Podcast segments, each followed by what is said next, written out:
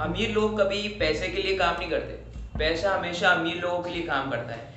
ये कमाल की लाइनें मैंने पढ़ी थी इस बुक में, जिसका नाम है rich dad poor dad rich dad poor dad को लिखा है रॉबर्ट टी कियोसाकी ने, और ये बुक पर्सनल फाइनेंस की इंडस्ट्री में नंबर वन मानी जाती है। अमेजोन पे और बहुत सी वेबसाइट्स पे बेस्ट सेलर है, अभी भी। सो so, इस बुक में इस वीडियो में हम रिव्यू करेंगे इस बुक का। और एक शॉर्ट शॉर्ट वीडियो होने वाली है मैं ट्राई करूँगा जल्दी से जल्दी आपको इस बुक के बारे में सब कुछ समझा दूँ। और अगर आप कुछ पर्टिकुलर चीज़ से पढ़ना चाहते हो तो आपको साइड में एक मैप दिख रहा होगा आप इस पर जाके समझ सकते हो इस पर्टिकुलर टाइम लाइन पे। अब अगर आप इस बुक में बहुत ही ज़्यादा इंटरेस्टेड हो और अगर आपको उसका इन डेप्थ एनालिसिस चाहिए तो आप मेरी वेबसाइट पे जा सकते हो। पे प्रॉपर आर्टिकल लिखा है around three three thousand two three thousand five hundred words का। वो बहुत ही बड़ा आर्टिकल है उसमें हर एक चीज़ मैंने बताई है कि इससे रिलेटेड कैसी कैसी चैप्टर वाइज समरी है इससे कौन से कौन से गेम्स हैं इस बुक पे कौन से कौन से कोर्सेज हैं कोर्स और इससे सिमिलर बुक्स कौन सी है वगैरह वगैरह। इस वीडियो में भी मैं वो सब बताऊँगा और वहाँ पे प्रॉपर इन डेप्थ है। सो so, स्टार्ट करते हैं इस वीडियो को बिना किसी देरी के। So let's review this book और सबसे पहले स्टार्ट करते हैं इस बुक का ओवरव्यू ये बुक का नाम है जैसे मैंने बताया रिच डैड पुअर डैड इसको लिखा था रॉबर्ट टी कियोसाकी ने।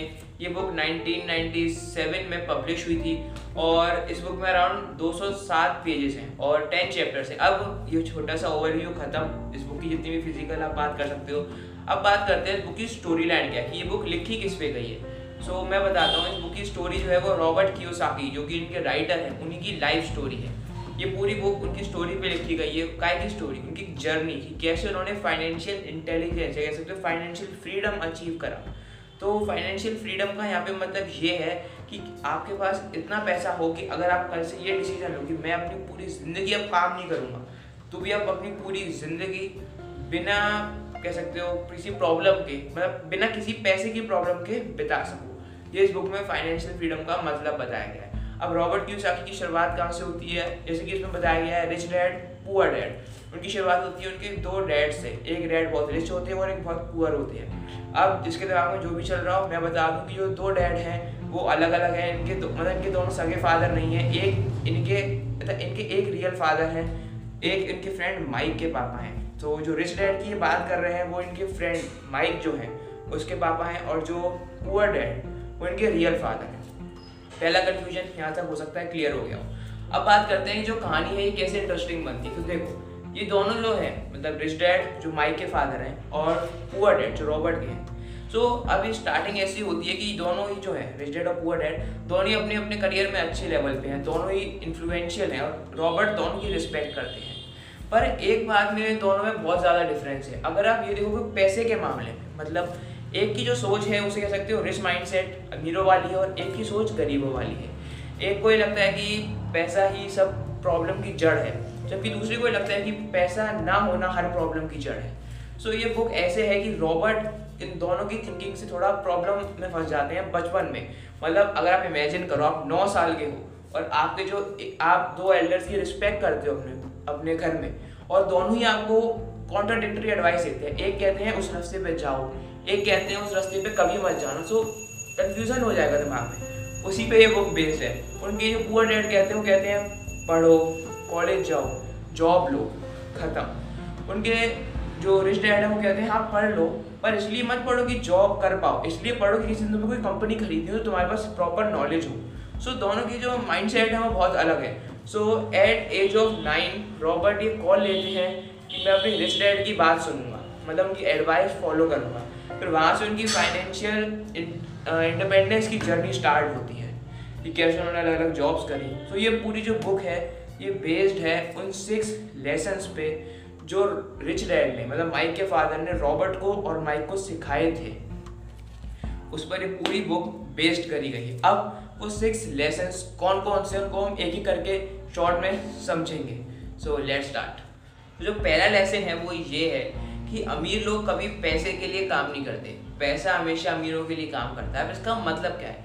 देखो, इसको थोड़ा समझते हैं कि अगर मान लो मैं एक एम्प्लॉय हूँ मैं अपने जॉब पे जाता हूँ, मैं रोज़ काम करता हूँ, उसके जितना मैं वहाँ पे टाइम देता हूँ, मैं नौ से पाँच, दस से चार, जो भी मेरे ऑफ़िस का टाइम है, इतने महीने में अपने दिन के देता हूँ, इतने घंटे उसको, तब मुझे जो भी एक्स अमाउंट ऑफ़ सैलरी है, वो मिलती है। अब इमेजिन करते हैं कि अगर इसकी जगह कोई रिच मेंटेलिटी वाला बंदा होता तो वो क्या करता? वो ये करता, उसका मतलब ये है कि अगर वो वहाँ पे है, या वो नहीं है, उसका पैसा उसके लिए काम करके अपने आप ग्रो होता रहे इसका एक एग्जांपल लेते हैं, जब आप स्टॉक्स में इन्वेस्ट करते हो। सपोज़ आपने कंपनी के स्टॉक्स में इन्वेस्ट करा उसकी वैल्यू पहले इतनी थी, मान लो एक्स थी, अब वो पहुँच के टेन एक्स हो गई। सो अब आपका पैसा, अगर मान लो हज़ार रुपये थे, अब वो दस हज़ार रुपये हो गए। आपने हज़ार रुपये लगाया स्टॉक मार्केट में, ऊपर गई वैल्यू दस हज़ार रुपये हो गए। तो क्या हुआ? आपके पैसे ने काम करा, आपने बस लगा के छोड़ दिया। सो वहाँ पे अगर आप देखोगे, जो आपने जॉब गया था जॉब कर रहा था तो उसमें जॉब मैं नहीं कर रहा था जॉब वाला जो सीनेरियो था, उसमें मैं जितना काम कर रहा था, उसके मेरे को पैसे मिल रहे थे।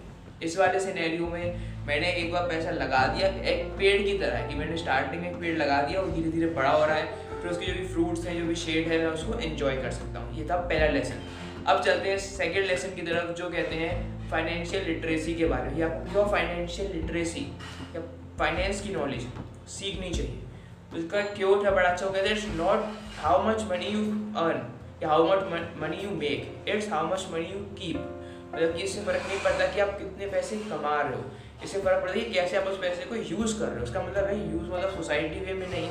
आप ये कर सकते कैसे आप उसको इस तरीके से इन्वेस्ट कर रहे हो कि वो मल्टीप्लाई होता जा रहा है। एसेट बिल्ड कर रहे हो या कुछ आप उसको कहीं और जगह इन्वेस्ट कर रहे हो कि वो बस अपने आप मल्टीप्लाई होता रहे। तो उसमें ये बताते हैं एसेट्स और लाइबिलिटीज़ में डिफरेंट एसेट्स क्या चीज़ होती हैं? तो हमें एसेट क्यों खरीदने चाहिए? सो मतलब सिंपल रूल ये कहता है कि आपको हमेशा एसेट्स खरीदने चाहिए और लाइबिलिटी नहीं खरीदनी चाहिए। अब एसेट्स क्या होते हैं? एसेट कोई भी एक ऐसी चीज़ जो हमारी जेब में पैसा डालती है, भले उसके लिए मैं काम कर रहा हूँ या नहीं कर रहा। ठीक है? जैसे कि मैंने बताया था स्टॉक मार्केट का कि मैंने काम थोड़ी करा उसके लिए। वो एक एसेट है या फिर एक मैंने रियल एस्टेट का काम करा कि मैंने ये ले लिया एक प्रॉपर्टी अब वो प्रॉपर्टी की वैल्यू बढ़ गई है। अब वो प्रॉपर्टी में बेच रहा हूँ, या मैंने नहीं बेची, मैंने रेंट पे लगा दी तो हर महीने वो मेरी जेब में पैसे डाल रहा है। तो ये होता है आपके एसेट्स लाइबिलिटीज मतलब ये घर, या आपकी गाड़ी, जो आपकी जेब से पैसे निकालती है, घर, गाड़ी का भी मेंटेनेंस होता है अलग अलग कॉस्ट आती है, घर पे भी जो भी सामान चाहिए उसकी कॉस्ट है फिर घर को रेनोवेट करवाना हर टाइम के बाद से वो बार बार जेब में से पैसा निकलवाता रहता है एसेट्स जेब में से पैसे डालते रहते हैं। सो ये कहते हैं एसेट खरीदो और लाइबिलिटी मत खरीदो, ये था दूसरा लेसन उनका। तीसरा लेसन है mind your own business mind your own business का मतलब ये कि भले आप किसी भी प्रोफेशन में हो, आप बैंकर हो, आप डॉक्टर हो, आप टीचर हो, आपका साइड में एक बिज़नेस होना चाहिए। अब बिज़नेस का मतलब यहाँ पे कंपनी स्टार्ट करना नहीं है, कुछ लोगों के लिए वो हो सकता है। यहाँ पे बिज़नेस का मतलब है एसेट बिल्ड करना। कोई ना कोई एसेट अपना बिल्ड कर रहे हो। वो एसेट कुछ भी हो सकता है। जैसे जब रॉबर्ट ने एग्ज़ाम्पल दूँ अगर मैं इस बुक से रिच पुअर से, जब रॉबर्ट जॉब कर रहे थे मतलब वो सेल्स की जॉब कर रहे थे जेरोक्स में, या वो मराइन कॉप्स में जॉब कर रहे थे तो उन सब में वो साइड साइड में काम कर रहे थे अपने एसेट्स पे रियल एस्टेट पे इन्वेस्टमेंट कर रहे थे, कुछ और बिज़नेस स्टार्ट कर रहे थे, उसमें से कुछ चले और कुछ नहीं चले, और जो चले उन्होंने, उनको इतनी मनी मेक कर दी कि फिर वो फाइनेंशियल इंडिपेंडेंट हो गए। तो ये तीसरा है उनका, जो कह सकते हो आप lesson mind your own business कि आप जॉब कर रहे हो, कुछ भी कर रहे हो, साथ में अपने छोटा बिज़नेस भी माइंड चलाओ, ठीक है ना? एसेट बिल्ड करो। तो चौथा रूल है, वो है द पावर ऑफ़ कॉपरेशन अब देखो आप कितना भी पैसा कमाओ, आप जितना उस पर पैसा कमाओगे, आपको उतना ज़्यादा ही उस पर टैक्स देना पड़ेगा। उतने वो आपके पैसे की डिडक्शंस बढ़ती जाएँगी।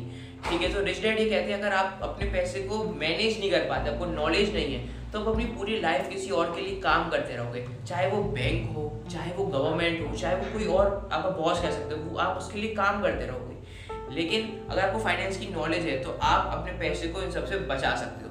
वो कहते हैं, जो रियल बुली है ना, जिससे आपको डरना चाहिए, जो आपके पैसे लेके जाता है, वो गवर्नमेंट नहीं है, वो बैंक नहीं है, वो आपको बॉस नहीं है वो कौन, ये डिजिटल प्रतीक का सिंबल था मतलब वैसे नहीं सॉरी तो वो बॉस नहीं है कोई, वो कौन है?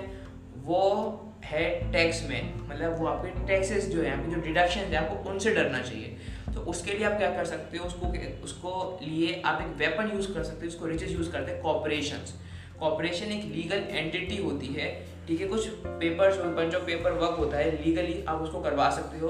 अब वो कॉपरेशन में कोई फैक्ट्री नहीं है, कुछ वर्कर्स नहीं बस कुछ लीगल पेपर्स हैं उससे रिलेटेड तो आपने कॉपरेशन बना ली अब देखो, मैं एग्ज़ाम्पल तो मैं एम्प्लॉय हूँ, मैं इंडिविजुअल हूँ तो मेरा कैसे खर्चा चलेगा, मेरा ऐसा चलेगा, मेरे पास पैसे आ गए। अब मेरे पास पैसे आ गए, पैसे में से इतना सारा मेरा टैक्स वाला ले गया। अब इतना जो बचा वो मैंने स्पेंड करा। कॉपरेशन में उल्टा होता है। कॉपरेशन है आपके पास आपके पास पहले पैसा आया आपने उसको पहले स्पेंड करा, फिर बचा वो टैक्स दिया ये होता है दोनों का सिनेरियो ठीक है?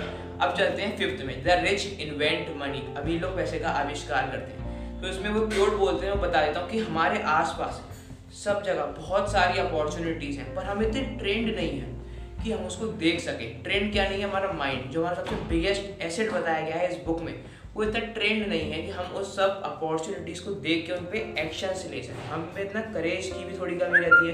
पहली बात तो हम उन सब अपॉर्चुनिटीज़ को देख नहीं पाते। देख लेते तो थोड़ा थोड़ा करेज लगता है उस पर स्टेप्स उठाने में। सो वो ये कह रहे हैं। पर कहते हैं कि स्टार्टिंग में साइकिल चलाने की तरह है। जैसे कि इस बुक में कंपेयर करा गया है।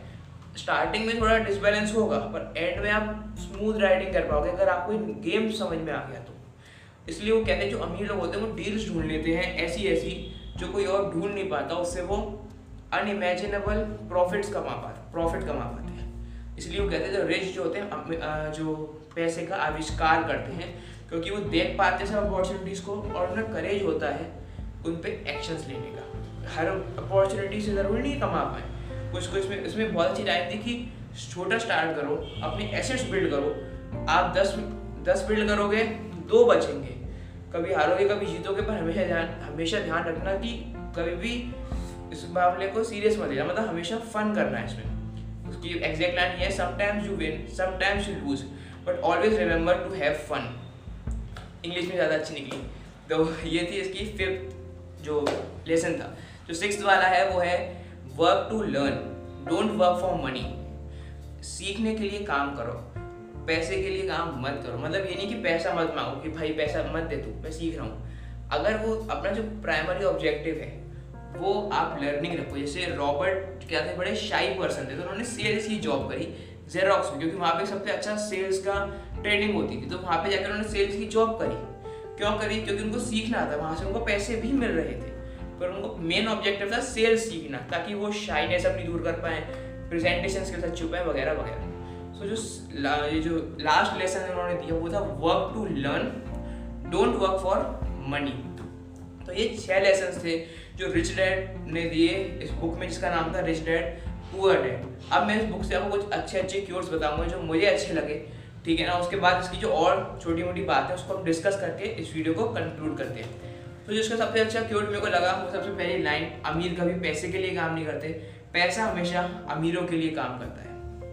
तो दूसरा मेरे को लगा there is gold everywhere but we are not train enough to see it हर जगह गोल्ड है, पर अब ट्रेन नहीं है इतना कि हम उसको सी देख सकें। Failure inspires winners but failures break losers और जो एक लास्ट क्योट है जो मुझे इसमें बड़ा अच्छा लगा in the real world it is not the smart who get ahead but the bold to be bold and take risk मतलब यहाँ पे करेज की बात कर रहे हैं कि अगर आप स्मार्ट हो बहुत स्मार्ट हो, सब कुछ कर लेते हो तो फिर भी आपको करेज चाहिए होता है कभी कभी कुछ ऐसे पाथ पे चलने के लिए जिसपे कोई नहीं चला। और इसमें उन्होंने बार बार एक पोएम का ज़िक्र किया शायद रॉबर्ट फ्रॉस्ट ने लिखी थी कि आगे जाके जो रास्ता है वो दो में डिवाइड हो जाता है। एक पे सब लोग जा रहे हैं और मैं पर दूसरे वाले पे जाता हूँ उसमें कोई नहीं जा रहा। तो ये हमारे बुक के सारे क्योर्स को भी कंक्लूड करता है। मतलब बहुत से क्योर्स है, पर जो मुझे चार पाँच अच्छे लगे, मैंने वो बोल दी अब ना इस बुक पे देखो क्या, ये सिर्फ़ बुक ही नहीं है, अब रिच एक बहुत बड़ा ब्रांड बन चुका है। तो इसके बहुत सारे गेम्स हैं। आप अमेजोन पे जाओगे कैश फ्लो नाम का इनका गेम है। एक cash flow two zero two one zero one ऐसे बहुत सारी वेराइटीज हैं, पर वो थोड़ा महँगा है मतलब अराउंड पचास हज़ार के आसपास है, जो मैंने कल प्राइस चेक करा था। आप इसको ऑनलाइन भी खेल सकते हो फ्री में। आप बस डिजिटल डॉट कॉम पर जाओ कैश फ्लो टाइप करो आई गेस गूगल में, वहाँ पे आपको मिल जाएगा। उसके अलावा इनके जो है, कुछ ट्रेनिंग प्रोग्राम्स होते हैं मतलब रॉबर्ट की ट्रेनिंग प्रोग्राम्स कराते हैं। जिसमें वो पर्सनल फाइनेंस रियल एस्टेट ऐसे बहुत सारे कोर्सेज देते हैं। आप उनको जाके ले सकते हो उनकी वेबसाइट पे, ठीक है? उसके अलावा उनका यूट्यूब चैनल है आप उसमें उनको फॉलो कर सकते हो। और अगर आपको जैसे मैंने बताया इन डेप्थ एनालिसिस चाहिए आर्टिकल साइड में दिख रहा होगा, उसको जाओ। मैंने बहुत ही डिटेल में बता रखा है सब कुछ चीज़ें। चैप्टर वाइज समरी है ओवरव्यू है, ठीक है? लेसन है क्योर्स हैं अदर सिमिलर बुक्स हाँ जो सिमिलर बुक्स है वो है थिंक एंड ग्रोरेज ठीक है वो भी आई गेस नहीं पढ़ी है। आ, ये है थिंक एंड ग्रोरेज इसको पढ़ सकते हो। The richest man in Babylon कुछ ऐसे बुक है वो भी बड़ी अच्छी है। सुना है मैंने आप उसको पढ़ सकते हो। उसके अलावा रिच डैड की ही सीरीज़ की दो बुक्स और आती हैं कैश फ्लो क्वाड्रेंट एक गाइड टू इन्वेस्टिंग मतलब इन्हीं ने पहले ये निकाली book number one rich dad poor dad cash flow quadrant guide to investment उनको भी पढ़ सकते हो। ठीक है ना? सो so, इस वीडियो को हम यहीं पे कंक्लूड करते हैं। उम्मीद है आपको अच्छी लगी हो अगर लगी हो अगर इस वीडियो ने थोड़ी सी वैल्यू ऐड करी है सो प्लीज़ सब्सक्राइब करना। और नीचे सोशल मीडिया का लिंक दे देता हूँ। अगर आपको लगे कि कुछ वहाँ से भी वैल्यू है वहाँ पे भी मैं कुछ ना कुछ चीज़ें डालता रहता हूँ बुक से रिलेटेड इंस्पिरेशनल पर्सनैलिटी से रिलेटेड सो वहाँ भी फॉलो कर सकते हो। थैंक यू वेरी मच यहाँ तक देखने के लिए। Bye by Robert Kiyosaki